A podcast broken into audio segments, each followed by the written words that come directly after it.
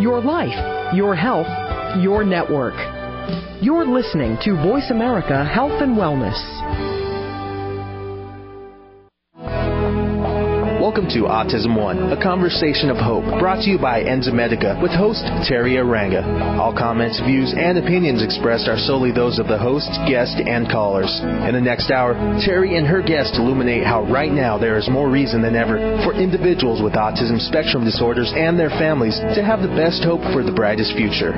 Through education and conversation, there is hope. Here's your host, Teri Arranga. Hello, welcome to the Voice America Health and Wellness channel and this program, Autism One, a conversation of hope for Tuesday, December 9th. I'm Teri Arranga with my guest, Dr. Aristo Vojdani, and this is part two of this interview. Dr. Vojdani is the founder, CEO, and Director of Research and Development at Immunosciences Lab Incorporated, where he explores the development of novel techniques for the diagnosis of immune disorders as well as the role of infectious agents, xenobiotics, and dietary proteins in neuroimmune disorders. Among Dr. Vojdani's 100 plus publications in scientific journals, we find infections, toxic chemicals, and dietary peptides binding to lymphocyte receptors and tissue enzymes are major instigators of autoimmunity and autism in the International Journal of Immunopathology and Pharmacology, antibodies against central nervous system antigens in autism, possible cross-reaction with dietary proteins and infectious agent antigens in neuropsychiatric disorders, and low natural killer cell cytotoxic activity in autism, the role of glutathione, IL-2, and IL-15 in the Journal of Neuroimmunology. Dr. Vojdani, thank you for coming back. Thank you for having me, Carrie. Well, last week, December 2nd, we talked about components of the immune system, autoimmunity, natural killer cell activity, and glutathione, among other things. Yes. This week, we're going to focus on dietary factors in autoimmunity and what clinicians can do to help children. But first, Dr. Vojdani, we have a listener question. What is the correlation of low CD57 count and autism in children? Is it a high percentage of the ASD population? How does this affect natural killer cell activity? Is there a correlation between CD57 count and Lyme disease? What is the correlation between Lyme disease and autism in children? And if there is a high correlation, how do children with autism acquire this? Um, that's a very long question. Let's break it down. Okay. Uh, the CD, CD57, and the, by the way, the CD stands for cluster differentiation. On the membrane of the cell, there are all kind of molecules based on that classify different type of cells. And so CD57 has cluster di- differentiation number 57, which is unique to a subpopulation of natural killer cells. There is only one study in the scientific literature where it was found that CD57 uh, was low in patients with Lyme disease. However, in many other laboratories, including in our laboratory, we tried to replicate that we could not. Mm. So, in my opinion, I don't see any correlation between low CD57 and Lyme disease. Okay. Well, go ahead. Now, in relation to Lyme disease and autism, I'm sure you remember at the recent uh, Defeat Autism Now, that was the topic of my lecture. Yes. And I made comparison uh, or used methodologies um, for, or the most advanced methodology for detecting Lyme disease and antibody against different components of Borrelia burgdorferi. And uh, uh, applied that to 100 blood samples from children with autism we found about 17 of those had high levels of antibodies against Borrelia or Borrelia antigen, Borrelial antigen. So um, uh, whether that's really a, the a number is significant or not, um, I'm sure if I will take also seven, 100 children who are really very sick and run similar assay and those specimens will find almost 17 of those have that type of antibodies we found in children with autism. So there is some components of Lyme disease in children with autism, but we concluded that we cannot claim that Lyme disease is responsible for autism. All right. Well, thank you for that uh, comprehensive answer. Would you like to review any of the terminology that you were speaking about in last week's uh, show? Uh, yes, definitely. I would like to start one more time talking about the immune system, which is a collection of molecules, cells, and tissues working together to, to protect the body against foreign material. And the molecules are antibodies, chemokines, and cytokines.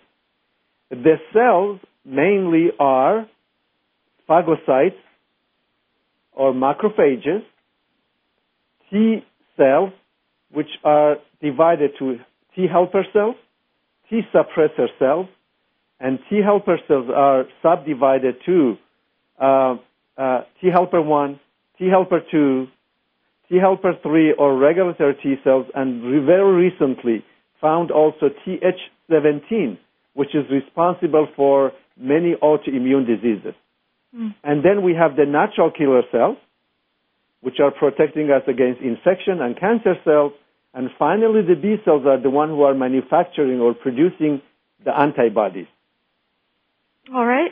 And uh, one uh, clarification I would like to make is about the chemokines versus cytokines.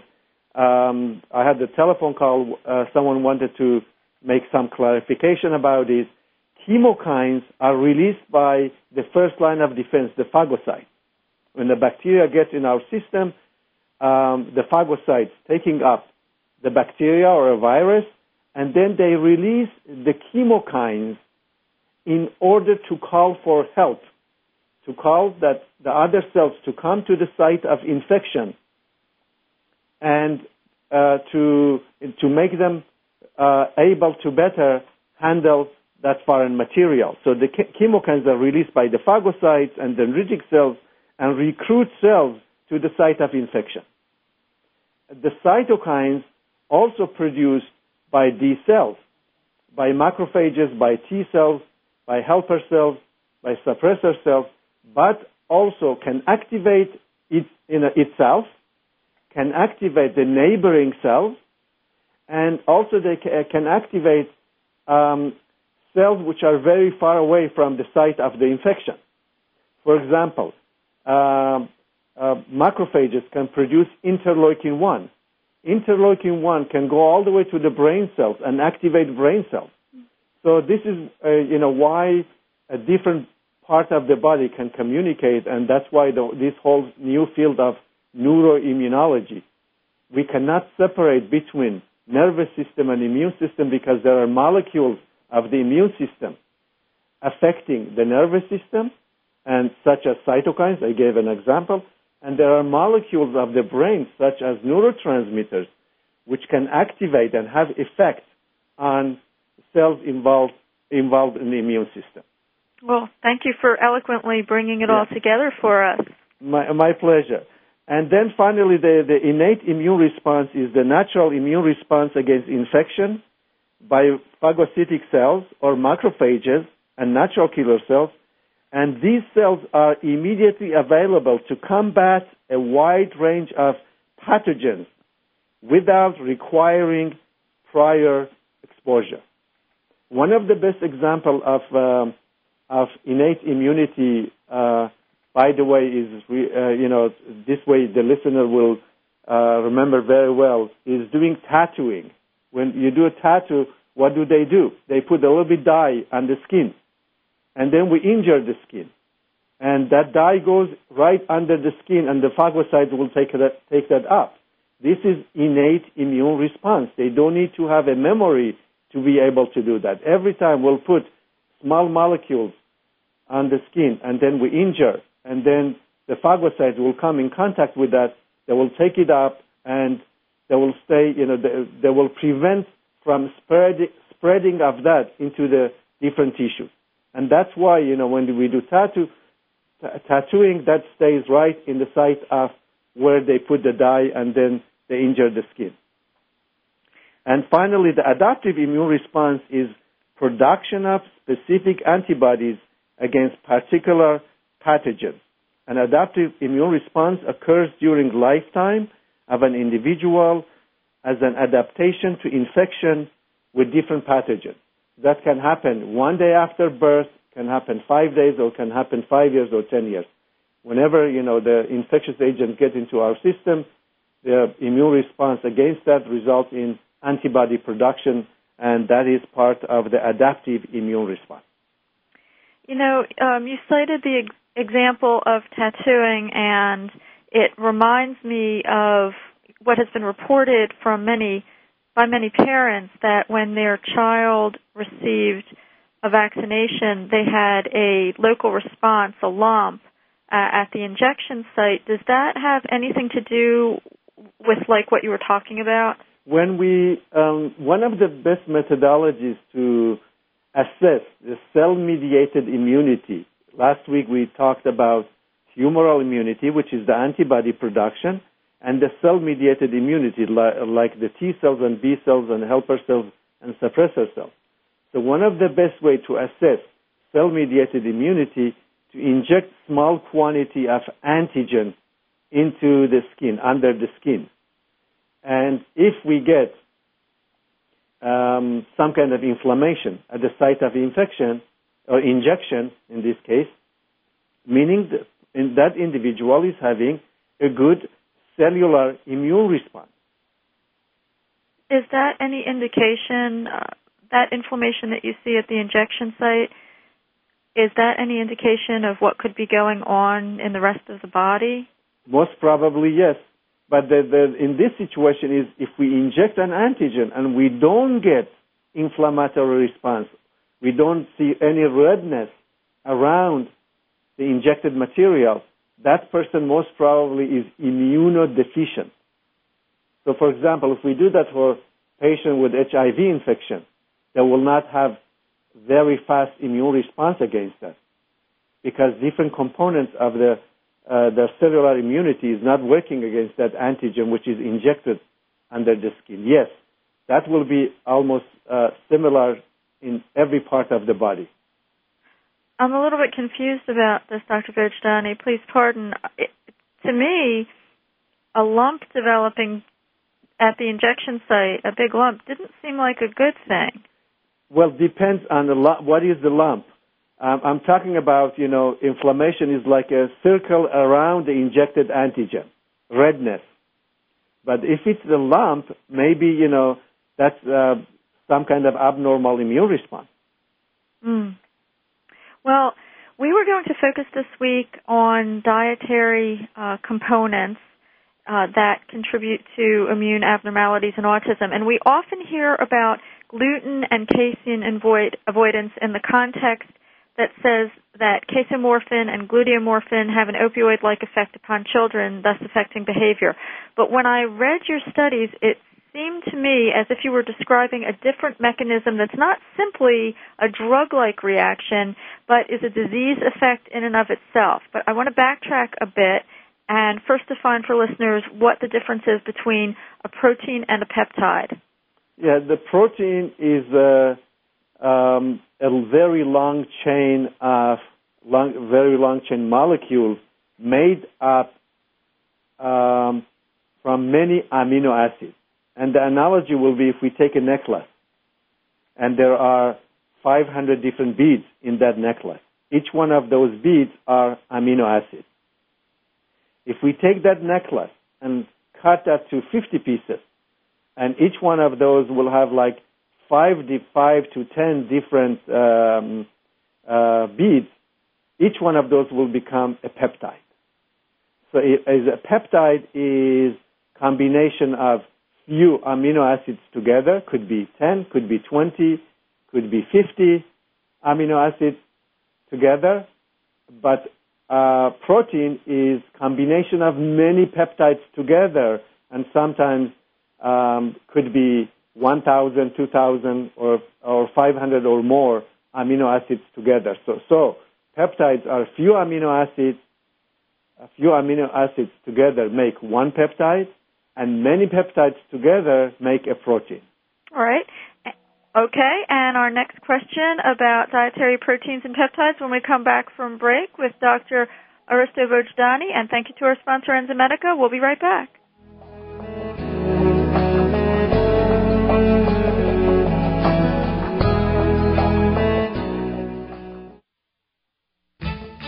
A fresh look at today's health. Voice America Health and Wellness.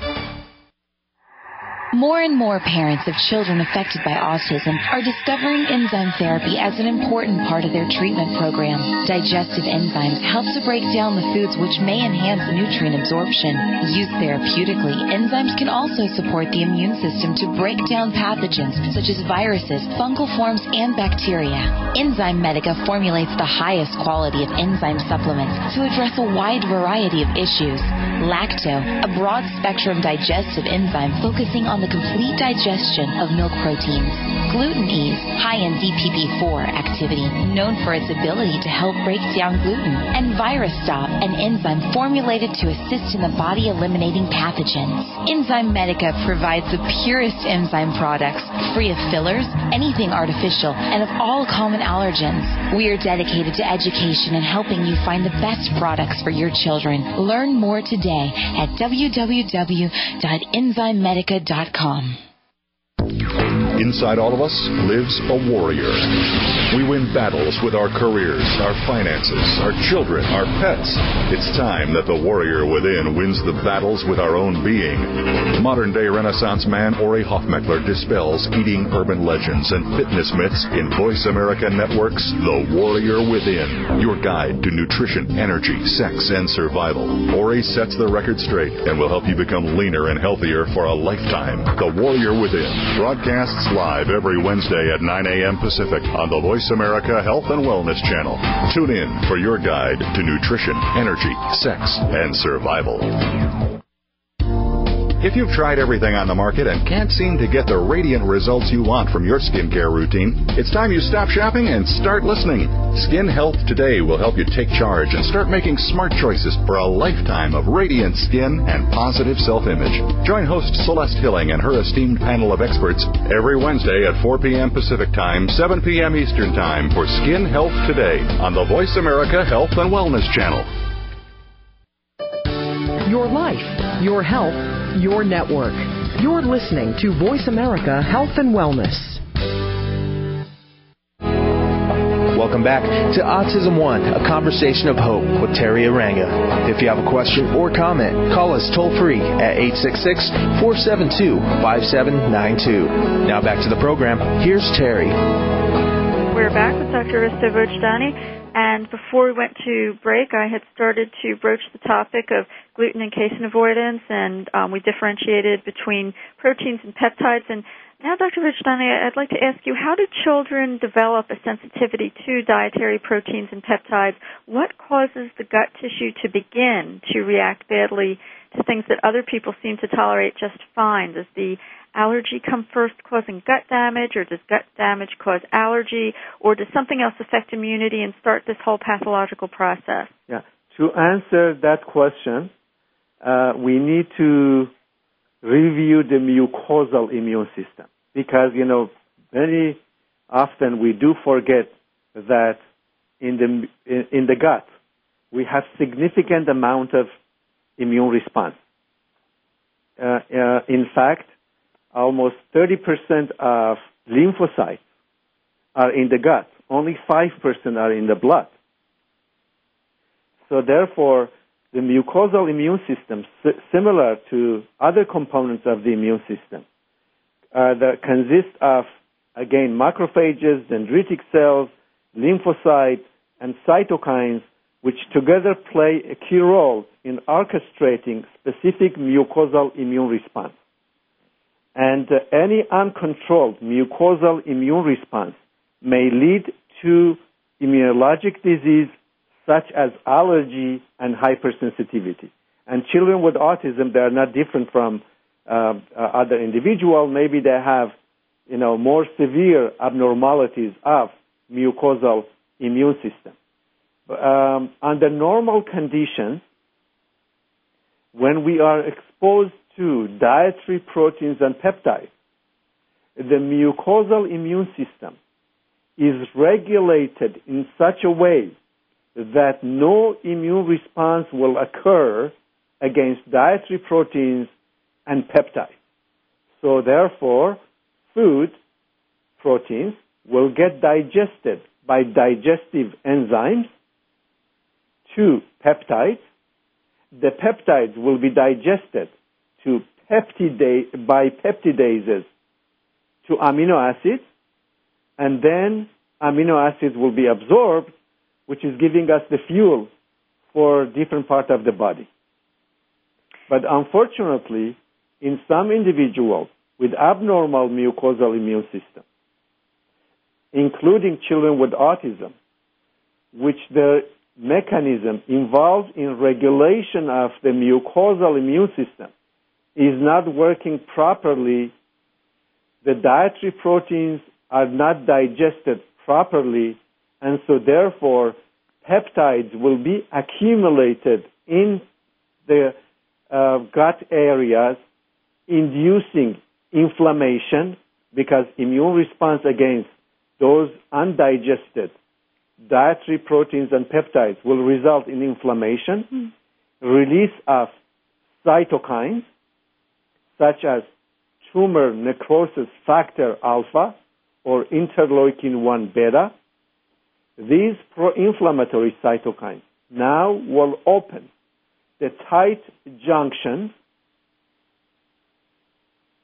and the antigens will enter into the blood and different tissues, resulting in antibody production, which we call that um, hypersensitivity or intolerance to food antigen. So this is the mechanism of action I'm describing. So it seems that in children with autism, they maybe do not have good digestive enzymes, cannot digest the proteins properly, or some other factors are contributing to this uh, abnormal mucosal immune system, which is resulting in production of inflammatory cytokines, opening up the tight junctions, and entry of unwanted antigens. Remember that we want only um, amino acids to get into the blood.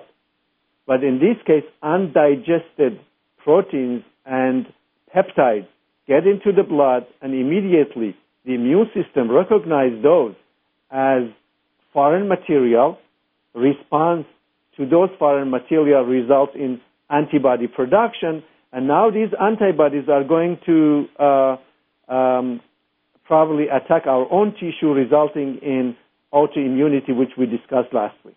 Right. So that um, summed up very well uh, what I was trying to express in that we also, we often hear about the gluten and casein avoidance uh, in the context saying casomorphin and gluteomorphin have an opioid-like effect, but what you're describing is really a disease process, uh, autoimmunity.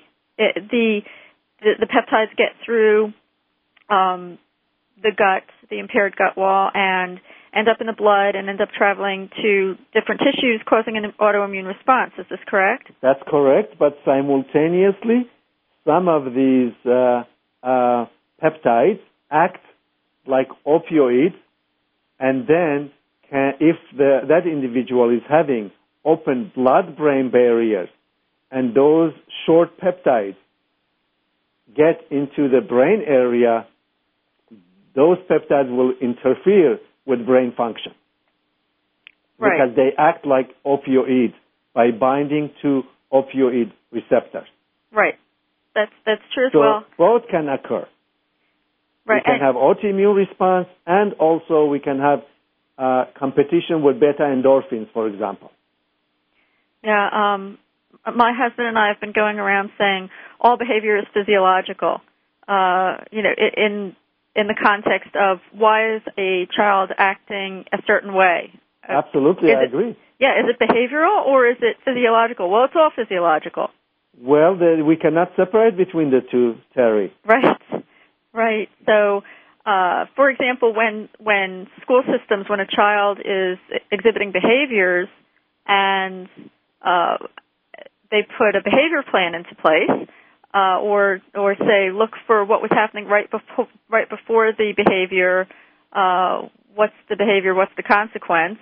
Uh, we really need schools to also respect the fact that the child uh, to to try to consider what's going on physiologically with the child. If they're having horrible gastrointestinal pain or they are reacting to something that's in their diet, that can be what's causing the behavior that you see. It's not just what one would call psychological. That's right. But Teri, I really do not understand why some people, including many doctors who have so much resistance or showing so much resistance against uh, gluten-free diet and casein-free diet, while the scientific literature is showing that there is a mechanism behind this inflammatory response in children with autism. And by removing gluten and casein-free diet, which has been shown in many, many individuals, which improves the symptomatology of children with autism, we are not doing any harm. Right. So why so much obje- objection against this, but there's so much in the favor of giving medication to these children? I really, I don't understand it. So um, there is no harm is done by removing gluten from the diet and, and casein-free diet. I have two children. They don't have autism, but they, they have some kind of thyroid problem. Since they removed gluten and casein from their diet, they improved significantly and their abnormality of their thyroid completely reversed to the normal range. Very interesting. Well, you asked uh, a very interesting question, and uh, different mainstream medical practitioners may have different reasons for the stance on resisting the gluten-free, casein-free diet. Um, some people think that if mainstream medicine at large admits that autism is a, a biomedical condition, a whole body condition, a physiological condition, and not purely psychiatric, it will open up, it will beg the question you know, what caused this um, this illness to occur. And some people don't want to look at that. Well, Teri, you know that I believe from my heart, from bottom of my heart, that autism has some genetic makeup, but environmental factors are the major triggers in induction of symptomatology in children with autism. And if we will remove those environmental factors, we'll see significant improvement in their clinical condition. Well, thank you for stating that. Thank you very much. And that's you know part of what uh, a lot of mainstream medical practitioners and agencies don't want to look at. Now, digressing for a moment, uh, and actually this is related to our conversation what you've been talking about is not unlike what I've heard in the past, which said that people who get food poisoning can end up with arthritis. Um, I, I hope that's accurate. Could you please, you've you've pretty much summed up the various mechanisms that induce that kind of autoimmune reaction. If you have food, and you mentioned this last week, the different things that could induce autoimmune reactions. Yes, that's a very elegant question. Um, food poisoning is induced by different infectious agents, including bacteria, mainly Campylobacter jejuni, Salmonella, and sometimes Shigella, and sometimes Staph aureus. And uh, so, uh, when we have food poisoning, unfortunately, some of the toxins of the bacteria is released all right. We'll pick up with this point about okay. uh, food po- poisoning and toxins being released when we come back from break here yes. at Voice America. No problem.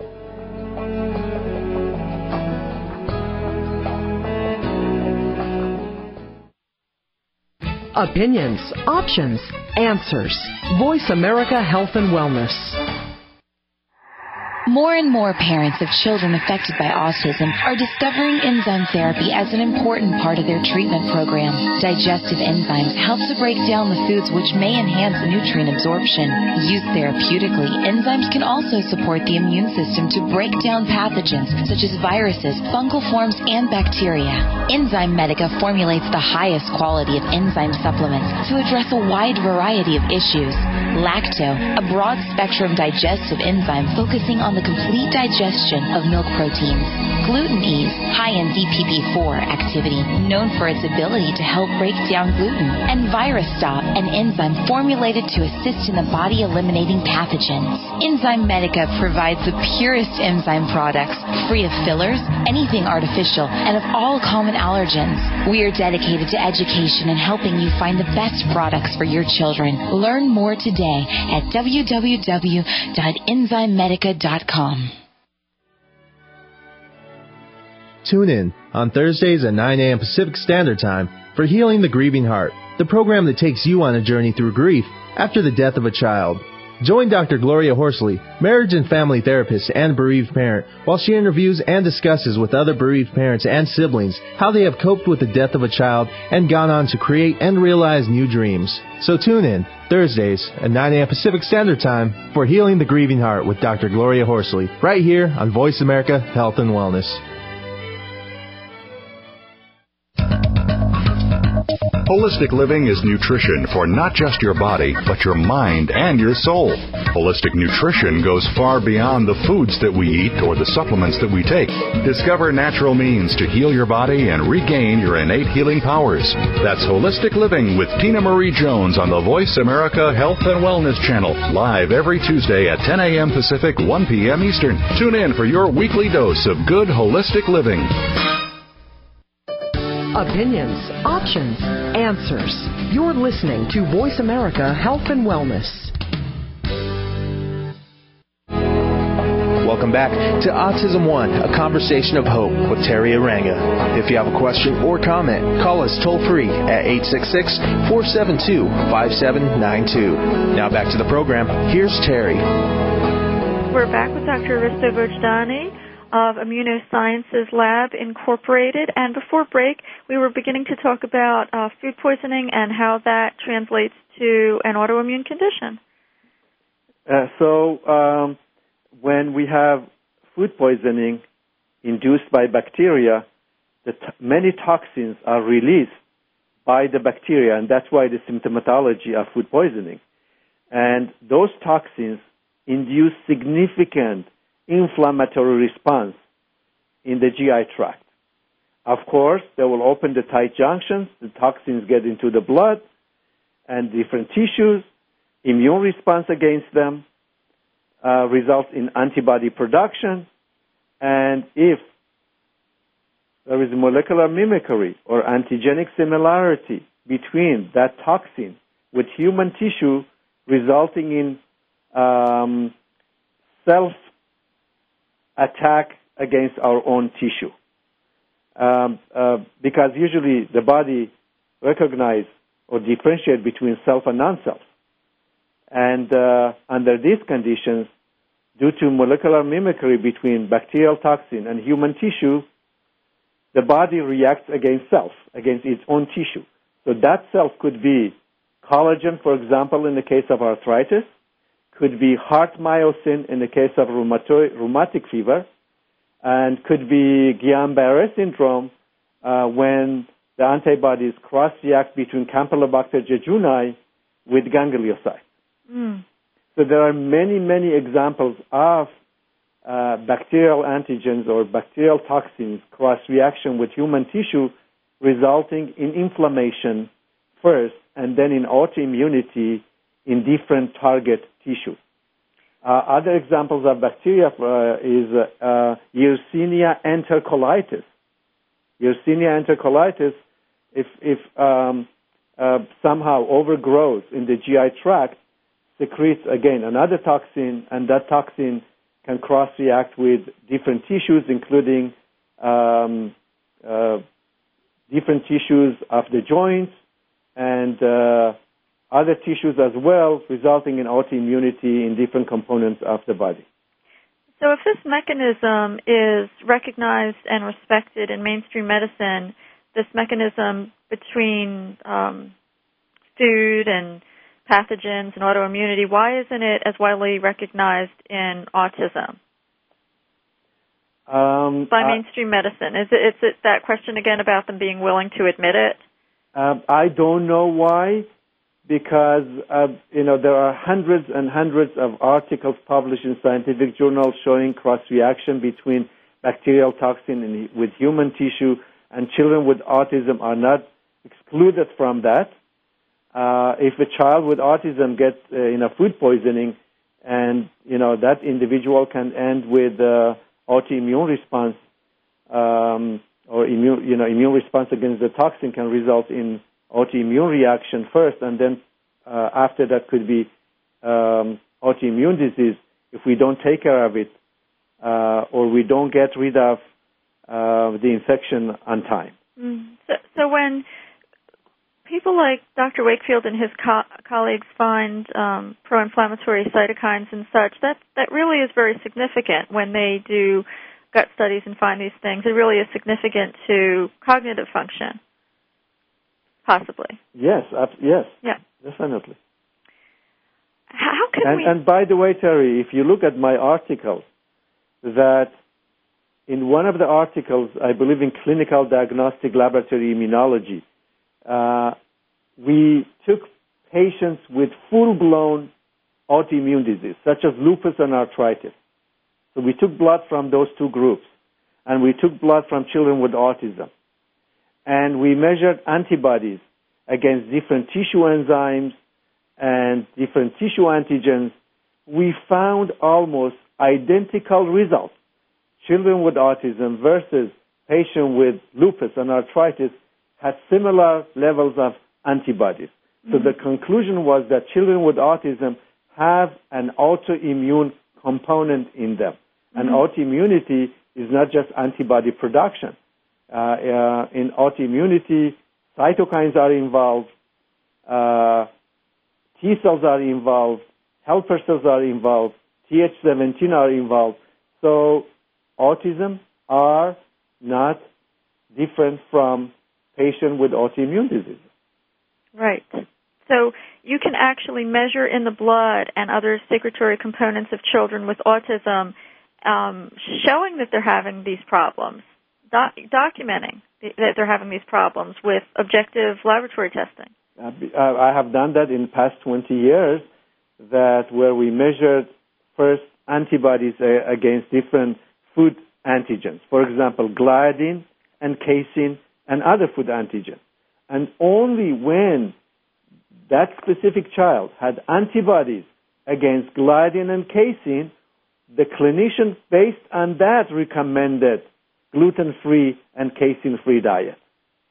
They did not do it blindly, only based on finding in the laboratory settings.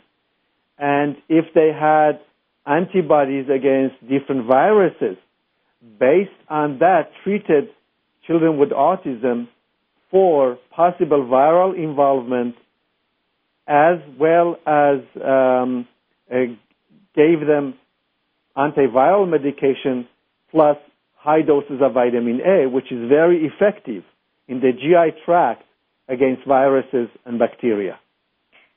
So the lab and the clinician can act- actually work together, in essence, as a virtual team to discern biomarker directed treatment for the patient. Uh, Definitely, I don't really know a single clinician who do not use laboratory setting based on which they design their treatment. And children with autism in particular, which I had the honor working with most of these clinicians, I know for sure they are using many laboratory testing, including immune system evaluation, cytokines, natural killer cells, antibodies against gliadin and casein, and other dietary protein and peptides, only based on those abnormalities they design their treatment modality. That's very good. And that's why they have such a good result.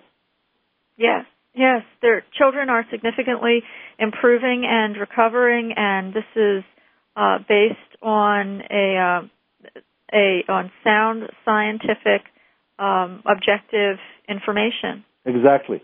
Yes. So I want to backtrack a little bit um, back to the, the sensitivities. Are all of the sensitivities immediately apparent? What's the difference between immediate and delayed hypersensitivity? Yeah, there is a significant confusion in the medical community in relation to food allergy and food sensitivity or food intolerance. And let's make that clear that food allergy, when they talk about it, they talk about immediate type hypersensitivity, which is IgE mediated.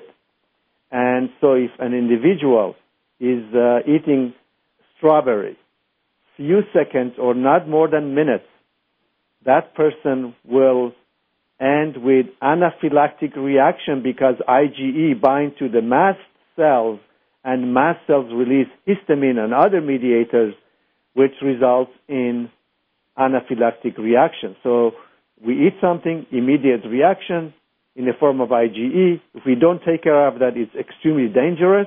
And so therefore, it's, you know, the reaction by itself can show that the person is having immediate hypersensitivity.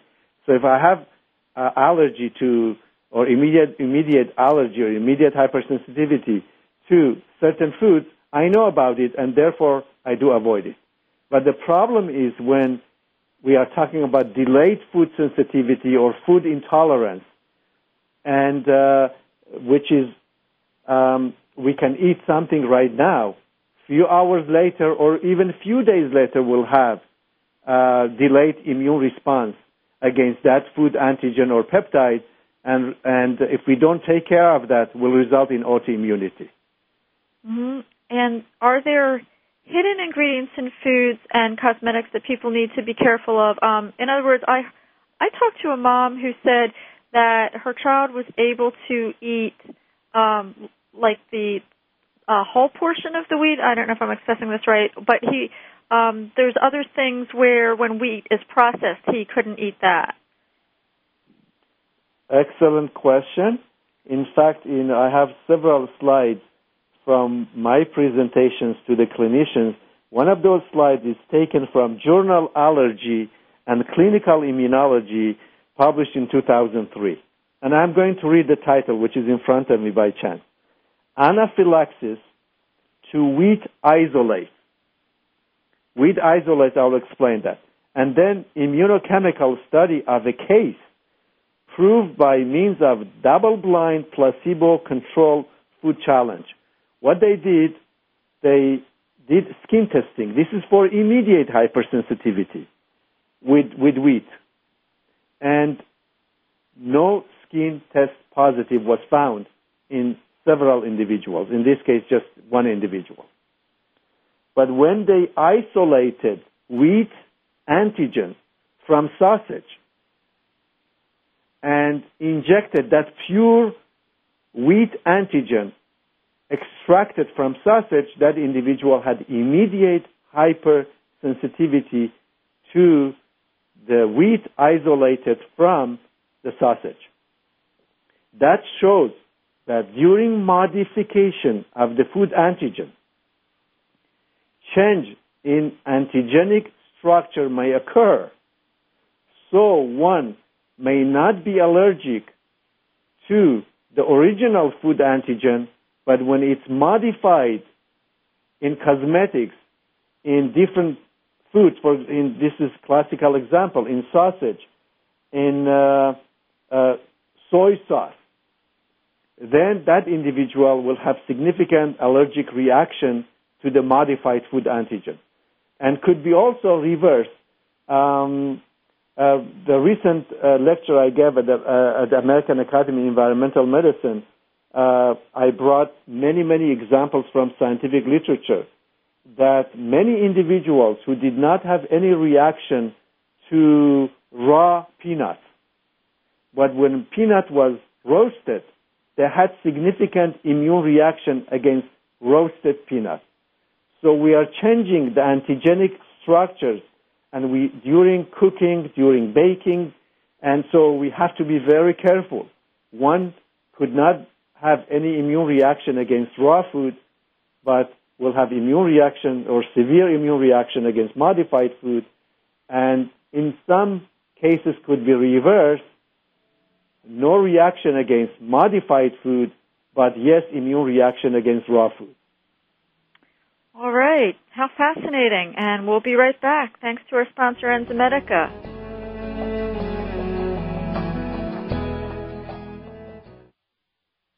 Learn more.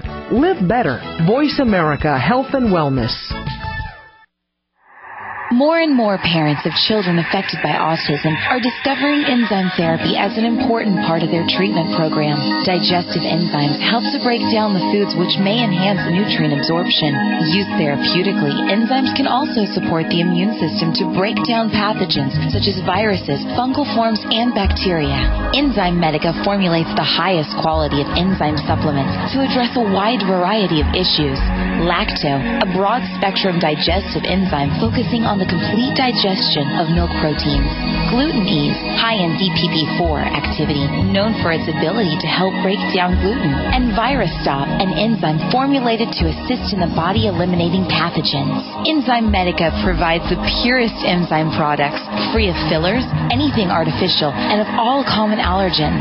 We are dedicated to education and helping you find the best products for your children. Learn more today at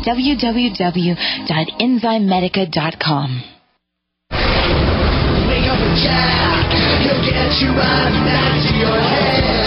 JackLaLanne.com presents Jack LaLanne Live on the Voice America Health and Wellness Radio Network. Each week, Jack is joined by Elaine LaLanne and his nephew, bodybuilder, kinesiologist, and personal trainer Chris LaLanne to answer your questions and help you overcome your fitness roadblocks. That's three times the diet and fitness know-how. Three times the entertainment. Tune in every Monday morning at 9 a.m. Pacific to Jack LaLanne Live on the Voice America Health and Wellness Radio Network. Opinions, options, answers. You're listening to Voice America Health and Wellness. Welcome back to Autism One, a conversation of hope with Teri Arranga. If you have a question or comment, call us toll free at 866 472 5792. Now back to the program. Here's Teri. Dr. Vojdani, before the break, you were talking about how uh, a person could tolerate a raw food but not tolerate the processed uh, that food when it was processed. Yeah, I gave example of uh, raw peanuts Uh-huh. versus um, roasted peanuts, Mhm. and uh, soybeans, cooked and uncooked. Um, so uh, during the processing, it seems that we are introducing new antigens or neo-antigens or new allergens into the foods, and therefore one uh, originally was not allergic to soy or corn or wheat or milk, but by changing during the cooking and baking all of that, we can make significant changes in the antigenic structure and something which was not allergenic now is, it is becoming allergenic. And so therefore, the more the food is in its nature form, the, le- the least that food antigen is allergenic. That makes sense. Did you find the same things with milk and eggs as you found in uh, with uh, gluten and casein? Uh, yeah. Well, I'm sorry, gluten. Yeah, with gluten I already gave example with Yeah. milk. With milk, in fact, you know, they I think there are so many um, factors in the milk, growth factors, and uh, uh, you know the some of uh, other factors can influence the antigenic structure of the milk antigen. No, specifically, I did not do research uh, myself, but the re- reviewing uh, uh, of all the literature, it shows that during modifications, if we eat food which is modified, we induce advanced glycation end products into our system, which are pathogenic molecules inducing all kinds of inflammatory responses, uh, which can result in cardiovascular disease, diabetes, and even uh, prostate abnormalities. Wow. I think I'm going to be fasting after this interview. And by the way, that's not medical advice to the audience. Um, you studied immune response to gliadin and cerebellar peptides, confirming a cross reaction between gliadin and cerebellar Purkinje cells. What does this mean, and how does that translate to seeing pathology in the brain? Um, I'm sure that you know about a terminology called gluten ataxia. Mm-hmm. And there are many scientists who publish articles about gluten induced ataxia, which is neurologic disorder. And so, uh, an, an, article published in one of the scientific journals when they took antibodies against gliadin and they did section of brain cells, they showed clearly that anti-gliadin antibody reacted with different sections of the brain, including Purkinje cells of the cerebellum. But that was just the sectioning of the brain.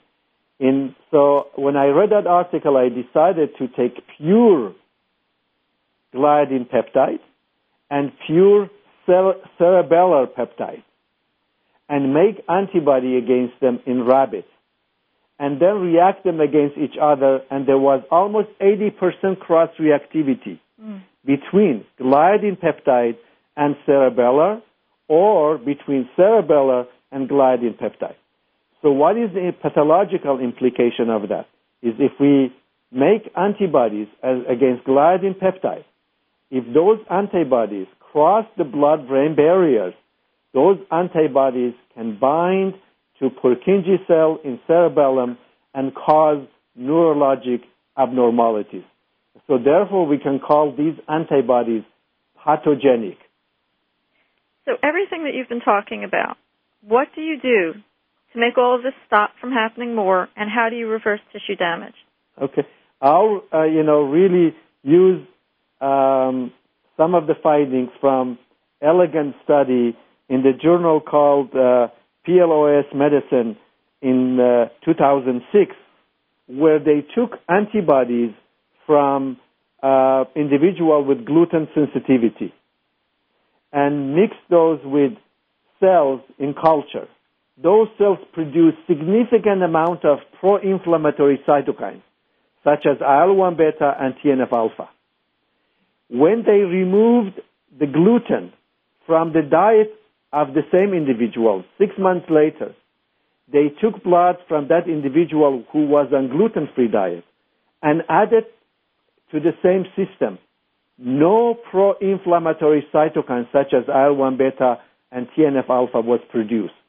So the conclusion is we have clinical evidence and experiments that gluten-free diet and casein-free diet and other dietary proteins, if an individual is reacting to, if we put them on, you know, on uh, elimination diet, it's going to work by removing some of the abnormal immune response from our system and therefore significant improvement in clinical conditions will be followed by eliminating these uh, uh, peptides and antigens uh, which we cannot tolerate in our system from our diet.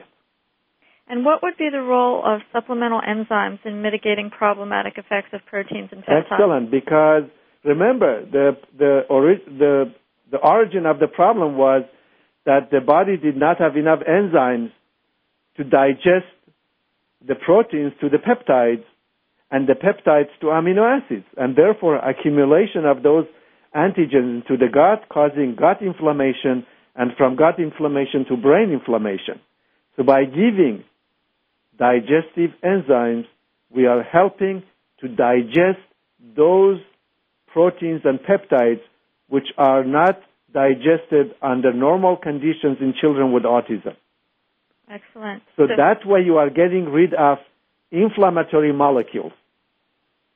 Excellent. Very good. To be digested to amino acids and therefore they will be absorbed, uh, you know, like a healthy individual. Excellent. I'm glad we came around full circle to that. Um, is there any place for supplemental amino acids in the diet? Is that helpful? Yeah, if there is laboratory testing and shows that individual, for example, is lacking specific amino acids, I do support that. But we always we have to ask the question why there are lack of amino acids. The lack of amino acids again could result from lack of digestion of proteins to peptides to amino acids. So in my opinion, by giving support to the GI tract, by giving enzymes and digest dietary proteins and peptides, then that individual is going to have normal levels of amino acids. So always we have to ask why. Excellent. Excellent. Well, Dr. Vojdani, thank you for giving our listeners this practical information in such detail. Thank you so much. Dr. Vojdani will be speaking at the Autism One conference in Chicago on Friday, May 22nd, 2009. Please visit www.autismone.org. Uh, actually, later this week, the site should be updated on Friday, December 12th. And my guest next week, uh, I'm sorry, did I say December? Uh, at the end of this week, uh, yeah, December 12th. My guest next week, Tuesday, December 16th, will be Dr. Andrew Wakefield. We'd also like to let you know that Grammy winning Dan Zanes and Friends will play for autism on March 27, 2009, with net proceeds providing financial support for children with autism and their families in Northeast Ohio through the National Autism Association. This will take place on March 27, 2009 at Independence Middle School in Independence, Ohio. For more information, please visit www.autismnortheastohio.org. Thank you to this program's sponsor, Enzymedica. For questions about this program, please email me at tiaranga at autismone.org. And we want to thank you for tuning in to the Voice America Health and Wellness channel. We will uh, see you next week, Tuesday, May uh, December 16th, uh, with Dr. Andrew Wakefield. Thanks for tuning in.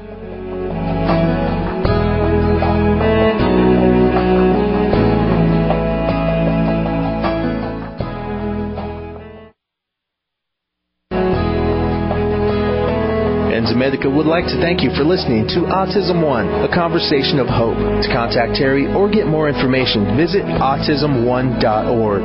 Tune in next Tuesday for another hour of education and conversation on Autism One, a conversation of hope with Teri Arranga.